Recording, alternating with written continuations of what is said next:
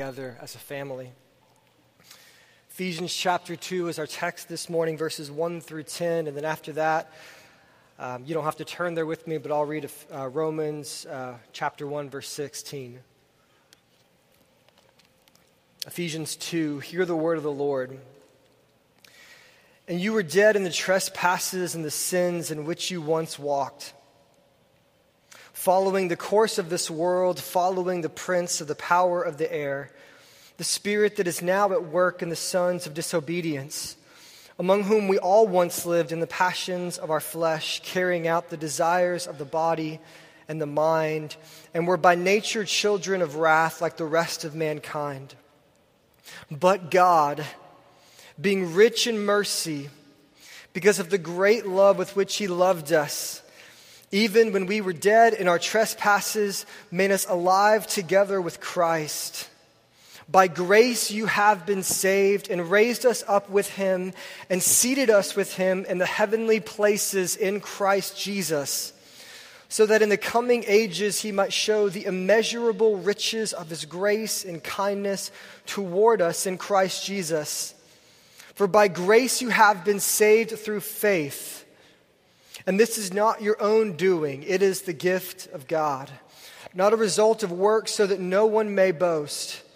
For we are his workmanship, created in Christ Jesus for good works, which God prepared beforehand that we should walk in them. And then Romans 1, verses 16 through 17, Paul writes, For I am not ashamed of the gospel, for it is the power of God for salvation to everyone who believes to the Jew first and also to the Greek. For in it the righteousness of God is revealed from faith for faith, as it is written, the righteous shall live by faith. May God bless this word. You can be seated at this time. Well, good morning, church. How you doing? You good? As always, it is wonderful to be with you. It's wonderful to open the Word of God and to, to see what God is going to do in our lives through it.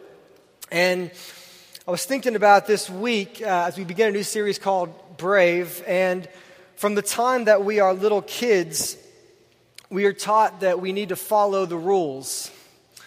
Uh, you know, maybe if you were to sum up what parenting is, it is teaching your children to follow the rules, to do what they're told, to obey, to not be disobedient, to not cause a ruckus, but to be obedient children who follow the rules set before them.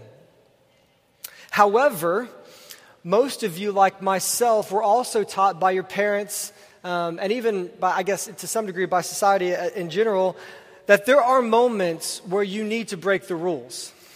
That there are moments when there are rules that are laid before you and expectations that are laid before you that you should not keep. And the only time that we are ever called to be disobedient is when the authority over us or the culture over us is different than that what God has called us to do or what God has called us to be. There are moments when we do need to break the rules, and these moments take bravery. We've entitled the next four weeks Brave because I'm about to ask you to break the rules, all right? You're, you're, probably getting pretty intrigued right now, right? I'm going to ask you to break the rules. You don't usually show up and the pastor's like, start breaking the rules. It's probably not what you're used to hearing, but I'm going to ask you to break a very widely held cultural rule in our world today. I'm going to ask you to break a very common rule that I guarantee you when I tell you what it is, you're going to relate with it because we all face it. And yet, this rule stands in contrast to what the God of the universe has called you to do with your life. There is a, a, rule in society and culture that is laid before us that is in contrast to God's will for your life and for my life. And the rule that I'm going to call you to break is a big one. It's an important rule in our world and in our culture today. And I would even argue that this rule I'm going to call you to break is one of the most celebrated rules in our culture and in our city today. And I'm going to be honest. When you break this rule, when you disobey, when you rebel against this rule that I'm going to tell you to rebel against, there, there will be some backlash in your life. There will be some backlash.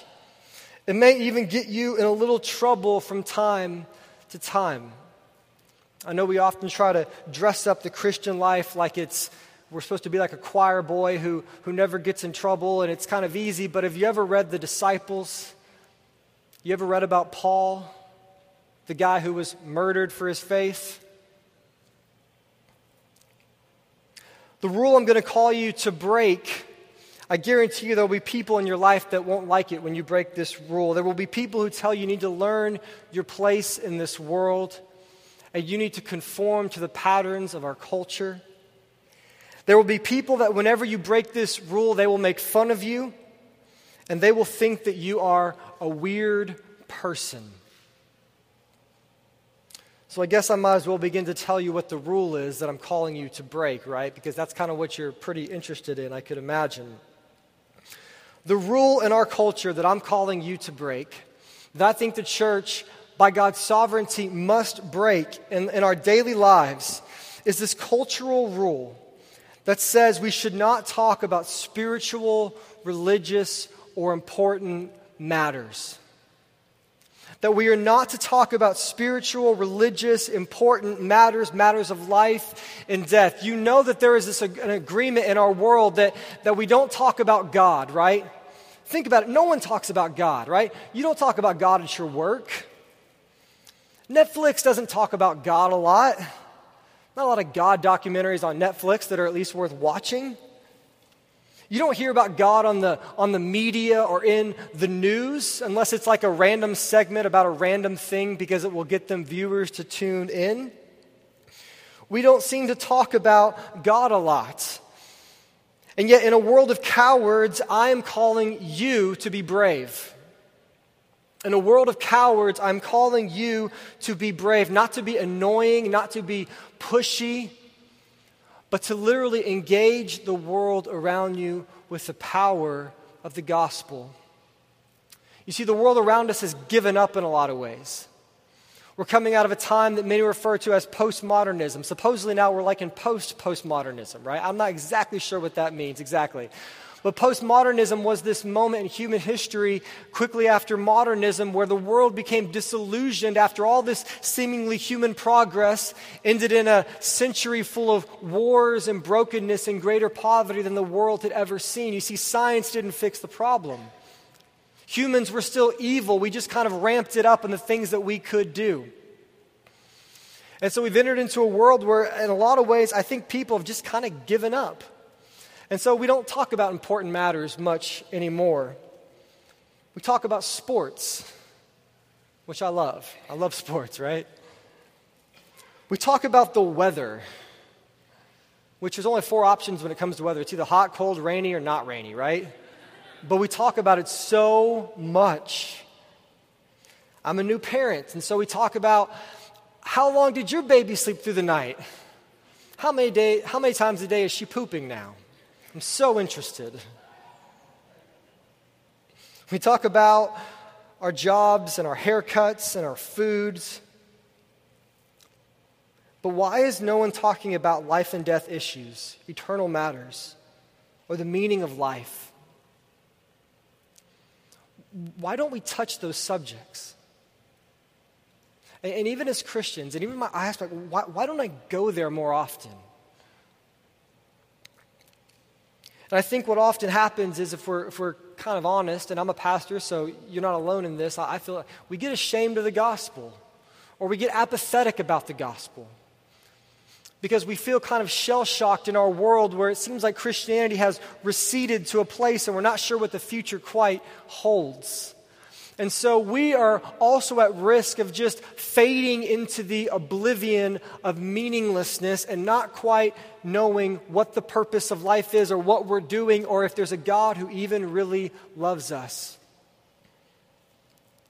And yet, our key verse for this series is going to be Romans chapter 1, verse 16, where Paul says, For I am not ashamed of the gospel for it is the power of God for salvation to everyone who believes, to the Jew first and also the Greek. Paul says, I'm not ashamed. Why does he say that? I'm not ashamed of the gospel. Why? Why? Why does he say that? Why does he say it that way? When he's writing to this church, why does he say that? I can only think of maybe two reasons. Number one, there are people who think he should be ashamed of the gospel. There are people who think that he, he shouldn't be proud of it. Or maybe the, the second option is maybe Paul, at times, like me and you, is tempted to be ashamed of the gospel, to be ashamed that we love God, to be ashamed that we believe in new life. But as a famous pastor once said, what in the world makes us so ashamed of the gospel? You Ever wondered that? Why are we ashamed sometimes? Like, what's so shameful about new life? What's so shameful about hope for the hopeless? Why are we so embarrassed about a God who loves humanity? Why are we so embarrassed about a God who we believe forgives? The reality is, church, there is nothing shameful about the gospel, but in contrast, it is the best message this world has ever known. There is only one man who has ever touched this earth who has ever been fully God, and his name was Jesus Christ. And we talk so much about the gospel because the gospel is the message of Jesus Christ. There's only one name you can build your life on, and that's Jesus. And there's only one message you can build your life on for eternal joy, and that is the gospel. Or as we often refer to it as, the good news that God came to bring humanity. And so, for the next four weeks, we're going to be looking at this. And, and as your pastor, I, I, don't want you to feel condemned or, you know, shameful. You're like, man, I've, I've probably never shared the gospel in my entire life. I, I don't engage the world. I, I don't want you to feel condemned because there is no condemnation for those in Christ Jesus. And I want you to know I feel the same way, right? I'm not a natural evangelist, right? That's not my, my main spiritual gift. But I want us to engage in this together. And I want us to look at what it might look like to be a people and to be a church that is willing to engage the world around us with the best message the world has ever known and the only message of hope that is from God Himself. That Jesus still saves people, that Jesus still makes dead people alive, that Jesus still raises us into a wonderful, eternal existence. What is so shameful about that? But we must begin here looking at what is the gospel. And that's what I want to talk about this morning. What is the gospel? The gospel also meaning good news. What is it? And I think to understand the gospel, you have to understand that it is the essence of what is Christianity. If you remove the gospel, the life, the death, and the resurrection of Jesus from what we believe, we become just another religion we become just another tactic for behavior modification, right? If you remove the gospel, you no longer have Christianity. And yet we're often plagued with the question of if we're not talking about the gospel, then like what in the world are we talking about? Do more, try harder. Take all of your own strength and, and your own power and make your life better. Pull yourself up by your bootstraps and do really good. Because that was the message of Jesus. No. I think to understand the gospel, we need to know three simple, profound truths who God is, who you are, and what Jesus did. So let's begin with the best part who God is. When understanding what the gospel is, what the good news is, what you first must understand is that you live your life before a perfect and holy God. You live your life before a perfect and holy God. And we have to pause, we have to stop for a moment because, like, God is amazing, and we just kind of brush over this thing and we miss the wonder of God. We, we don't get to enjoy God to the extent that we could because we, we don't think about it too much. We're too busy thinking about, like, our, the next time we're going to get to our hobby or our job or all these kind of things that we have to do in life, right? But we don't stop and think about who God actually is. We live before an amazing, perfect, and holy God. In, in, Genesis, we see that God is the creator and the sustainer of all life. So everything that there is was created by God, including you, including me, including the mountains. And the Bible says He created the heavens and the earth. The heavens, that word in that, in that uh, position is actually used to describe the universe and everything that there is. So he says God creates the heaven and the earth. So God is the creator. God made the world. It didn't just happen. It didn't just, it wasn't a random accident. There was a God who created this world and all the life and systems that function in the world. And then in 1 John 4 8, we find this wonderful truth that that God who's a creator is also love. It says God is love. God is the essence of love. This, this love, this idea of love that we like and that we enjoy, God is that, but infinitely that. He's so far beyond our ability to even comprehend love. He's just this essence of it. He just is it. And then in Romans 3, it gets even better. We find that God is righteous and God is just, meaning He is perfectly fair in the midst of His love. God shows no partiality. God is just. God, God does not uh, give people what they do not deserve unless it comes to grace in Jesus. And then in Leviticus 11, God describes himself in the best word you could ever describe God by saying, I am holy. The word holy means utterly set apart. God is holy. Like he's, he's the essence of every good thing that is truly good in the universe that He created. Every good thing derives its essence from God Himself. We live under a loving, gracious, perfect, just, awesome God who is all powerful, who is all knowing, who is all loving. When I stop and try and think about who God is and His holiness, it's like my mind wants to explode, and I almost am tempted to give up because it's too good and it's too grand and it's so much bigger than everything else that I normally think of. So we should be thankful. We have a good God. We have an amazing God. We have an awesome God. We have a God who is utterly holy. But the problem is, this world is broken and messed up and not what it should be.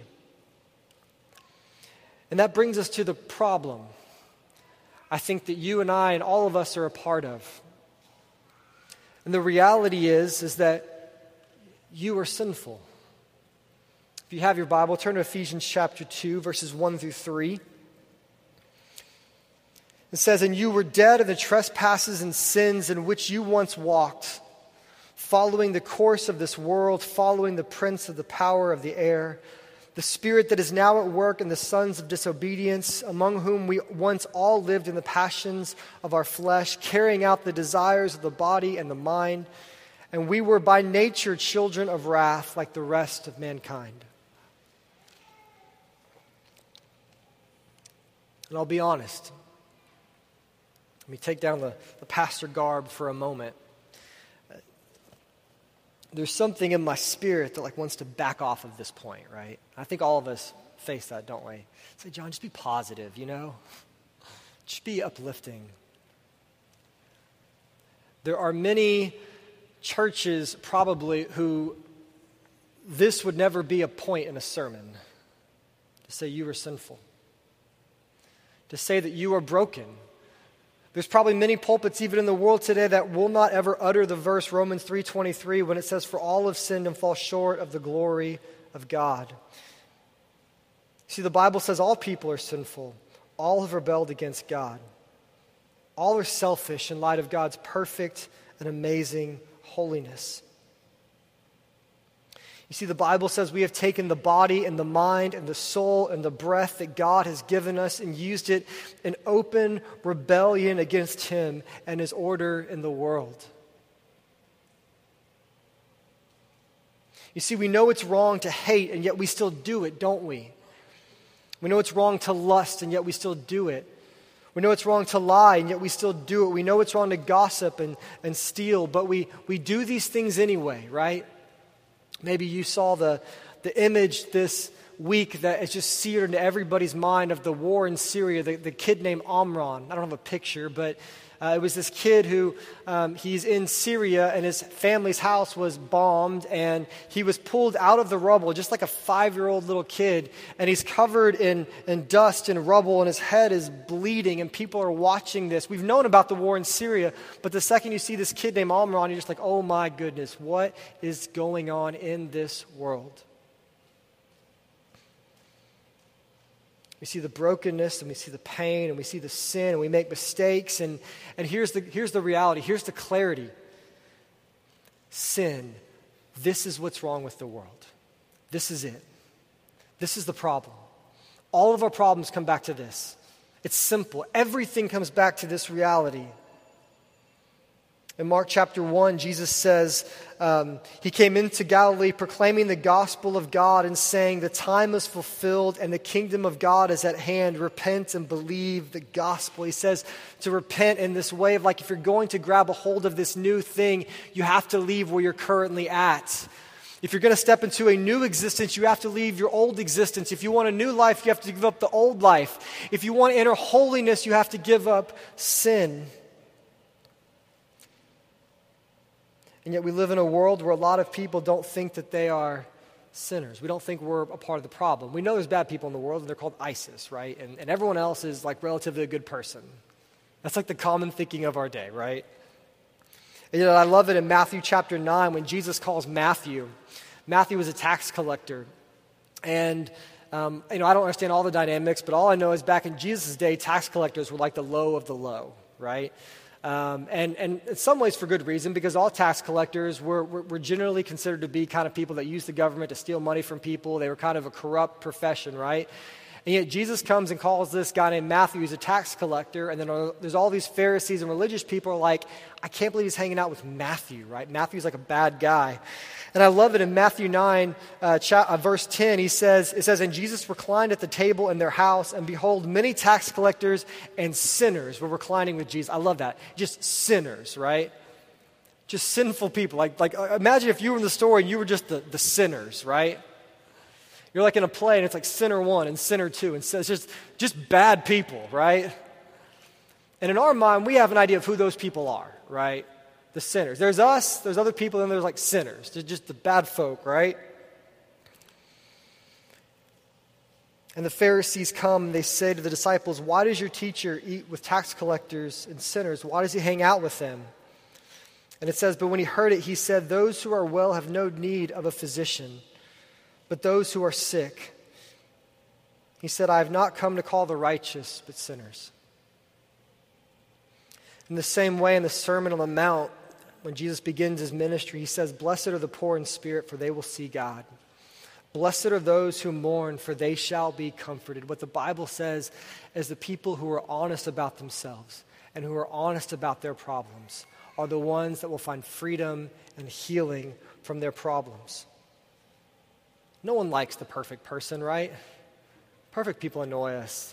We're like Brady Bunch, like Marcia, Marcia, Marcia. Remember, Marcia was like the good girl, right? And Brady Bunch. And no one liked Marcia. Because they knew deep down Marcia was just as messed up as everybody else. But like some of us, she was like really good at hiding it. And it's like this beautiful message that when we get honest about who we are, when we put down the fake facade of our self righteousness, when we let down the guard, when we, put, we take off the, the cape that's hiding our brokenness, that says that we're perfect, really good people, and we're just mean well, when we take it off and when we get honest, that's when God enters our life and begins to heal us and make us a brand new, beautiful creation in Him. The ones who find this good news are only the people who are honest because we are sinners. We have fallen short of the glory of God. And then you have people who say things like, I'm not perfect, but I'm not that big of a sinner, right? I've thought this before. I'm a sinner, but I'm not a big sinner, you know? I'm a small sinner. That's what we say. I might make mistakes from time to time, but for the most part, I do really good stuff. Right? Like that's what we often say. Like it's like people who say, like, well, how do you go to heaven? They're like, well, you know, if you do more good than you do bad. It's like if you are 60% good, that's good enough, right? It's like we, somehow we came up with this like false metric of like it's like this, this, this weighing measure that I've got to have more good deeds than bad. And yet the, the problem with that is that God is holy and perfect. And a way that I could think to maybe describe this, that we have to be perfectly cleansed, is imagine if your favorite food in the world was like lasagna, which for some of you it probably is, right? You really love lasagna. And I found out you really like lasagna. And I said, okay, I, I love you. I care about you. I want to bless your life. I'm going to make you the best lasagna you've ever had, right? A big lasagna, okay? It's going to be awesome. And so I, I, make it the absolute perfect way to where it's like the best tasting lasagna you've ever had in your life. I mean, it's, it's in this massive pan and it's got that, that golden brown crisp on the side. Like my little crispy, you know, so I like on the edges. I love the side pieces. My wife likes the middle pieces, so we have a great marriage and it works really, really well. And so it's like got the perfect golden brown crisp on the side, and it's got the perfect mixture of like the pasta and like the homemade best sauce you could ever imagine. It's got the right, bright, right breakdown of like the right meat, just like you like it. It's the best thing you've ever tasted. I take it out of the oven, I bring it to your house. The cheese is still boiling when I get it to your front door. Oh, it's good. It's the best thing you've ever had in your entire life and I bring this into your house, and it's a, it's a real big one, you know, because you're going to eat on this for like three weeks. You know, it's going to be amazing, right?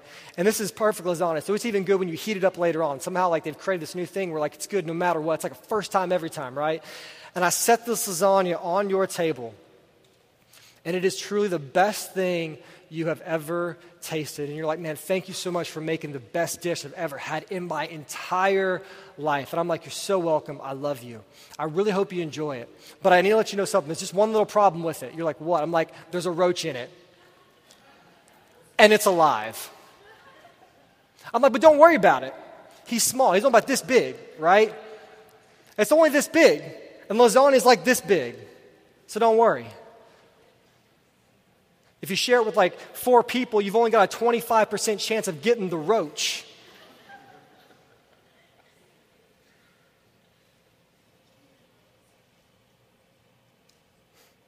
But I'm not that big of a sinner.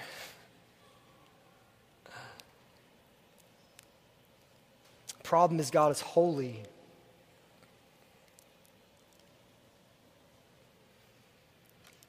See, God is absolutely perfect.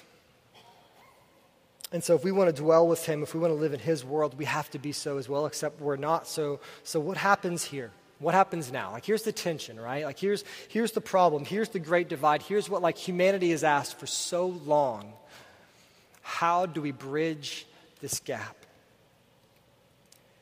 And here is the amazing reality because we know who God is, we know who we are, but now you get to see what Christ has done. You see, God is holy, you are sinful, but here's the good news Jesus is Savior. Jesus is your righteousness through faith. Let's read Ephesians chapter 2, starting in verse 4. It says, But God, being rich in mercy, because of the great love with which He loved us, even when we were dead in our trespasses, made us alive together with Christ.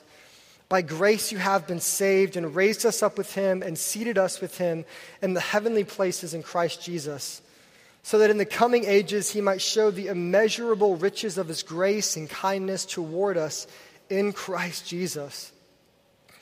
For by grace you have been saved through faith, and this is not your own doing. It is the gift of God, not a result of works, so that no one may boast. For we are his workmanship, created in Christ Jesus for good works, which God prepared beforehand that we should walk in them. The reason why the message of the gospel has lasted and is growing and is thriving and is the most amazing thing in the world is because it cures our deepest longings and when you realize that Christianity is not just a religion, but it is a wonderful message to be believed. And when you begin to not just observe the life, the death, and the resurrection of Jesus, but when you really begin to see with the eyes of your heart that the life and the death and the resurrection of Jesus, each one of those things means a powerful thing for your life. This is when it gets amazing. This is when you're blown away. This, I can't believe it's this good. I can't believe I've done all these things. And you're trying to tell me God's going to make me completely new and completely perfect, that I'm, I can be a forgiven person. And all I have to do is trust my life to Jesus. The answer is yes, because his life on the cross, his life becomes yours. His righteousness, his beauty, his perfection covers you. In Christ, his righteousness becomes our righteousness. And as I stand before you, I'm a brand new man. Not by my works, but by his works. I'm not guilty of the things I've done anymore because Christ has paid for those things. I have his righteousness that covers me like the most beautiful robe you could ever imagine. His death is not just a symbol, but literally the death of Christ becomes your death. It becomes your death. It becomes, it becomes the, the payment for your sins that you're no longer guilty because Christ has paid this for you. And then his resurrection becomes ours too. We proclaim in the gospel that anything that we struggle with can be overcome because God raised Christ, and so he can raise me too. And I was thinking about it this week of, of just like the, the reality of it and like the instant reality of, of believing in Jesus and the message of it. And I just wonder, man, if we really knew this deep down, it would change everything about us. We spend so much of our life dealing with these issues and not living in the victory of Christ. We fall to temptation because we forget about the power of God to overcome those things. Just when the thought pops into your mind that you have been freed of that sin, that you have been freed of this, that you're no longer chained to your former ways, all of a sudden this power rushes over you and you can live the life that God has called you to live. It's amazing. It's not just about trying to be a little bit of a better person so you can fit into society a little bit better. God is up to so, something so much greater than that in your life. And Christianity gets so hard when it becomes like I'm trying real hard to follow God. I'm trying real hard. I'm, I'm gritting it up and I'm trying all my strength to be a better person. I'm trying so hard. and I keep failing. And we, we somehow believe the gospel we get into the faith through believing in Jesus, and then we revert right back to trying to be a really good, hardworking person. And the wonder of the gospel is that the moment that you believe in Jesus as the Savior of your life, you are clean. Instantly. You might say, but I'm not. I, I, sin all the time. I make mistakes. I, I do a bunch of bad stuff. I mean, you should see my life. And I say, you are clean. So as we begin to draw to a close, I was trying to think of a way to kind of explain this because the reality is, is that what the gospel means is that we don't get what we deserve, but we get what Christ deserves. That we don't get what we deserve, but we get what Christ deserves in life. In the life of Jesus, if you live all of your life through the life, the death, and the resurrection of Jesus, you can live every single day of your life in complete victory because when you fall, He's paid for you. And when others come against you and try to lead you into condemnation, you don't buy into it because you know you're new in Christ. You know His righteousness has become your righteousness. And whenever you struggle and you can't overcome something, you remember that the same Spirit that raised Christ from the dead now dwells in us. This is the message that we proclaim to the world. And we proclaim this powerful message to everybody that wants healing, that everybody who wants freedom can find it in Jesus. I was reminded of a, a story uh, a friend of mine in college told me this, and I've, I've never forgot it. Uh, when she was about 10 years old, um, she was out with her family, and she was being really disobedient and really bad, and um, about as bad as it had ever been. She was just being super disrespectful, and her dad just like lost it on her and got really frustrated and um, was saying, man, when we get home, you're going to get the worst whooping you have ever got in your life. I get an amen for whoopings, right? For kids, right? He said, you're going to get the worst whooping you've ever gotten. And she said, upon reflection, like she totally deserved it. She knew that she had been really bad. And so they finally got home, and, and she knew she was going to get it. You know, she was kind of afraid, or she was kind of thinking maybe he'll forget, but he didn't forget, of course. They, they never forget, do they? You know, they remember. And he said, I want you to go to your room and I want you to wait for me. I'll be in there to give you your punishment. And so she, she went into her room and she waited, uh, and she was so scared, and she, was, she knew it was going to be bad because she had been as bad as she'd ever been, so she's going to get the worst whooping she'd ever gotten, and she knew she deserved it, and it's just frustrating. You ever been there? Like you've, you, you know, life is bad, and you know you deserve it. You ever been in that place? You're not even trying to fake it and blame somebody else. You know it's just you. And so she's waiting in her room, and she hears her dad begin to walk down the hallway, and she kind of begins to tear up a little bit. Her dad walks in the room, and he says, All right, you know what time it is. And he had kind of calmed down a little bit at this point. And he said, What you did was super disrespectful.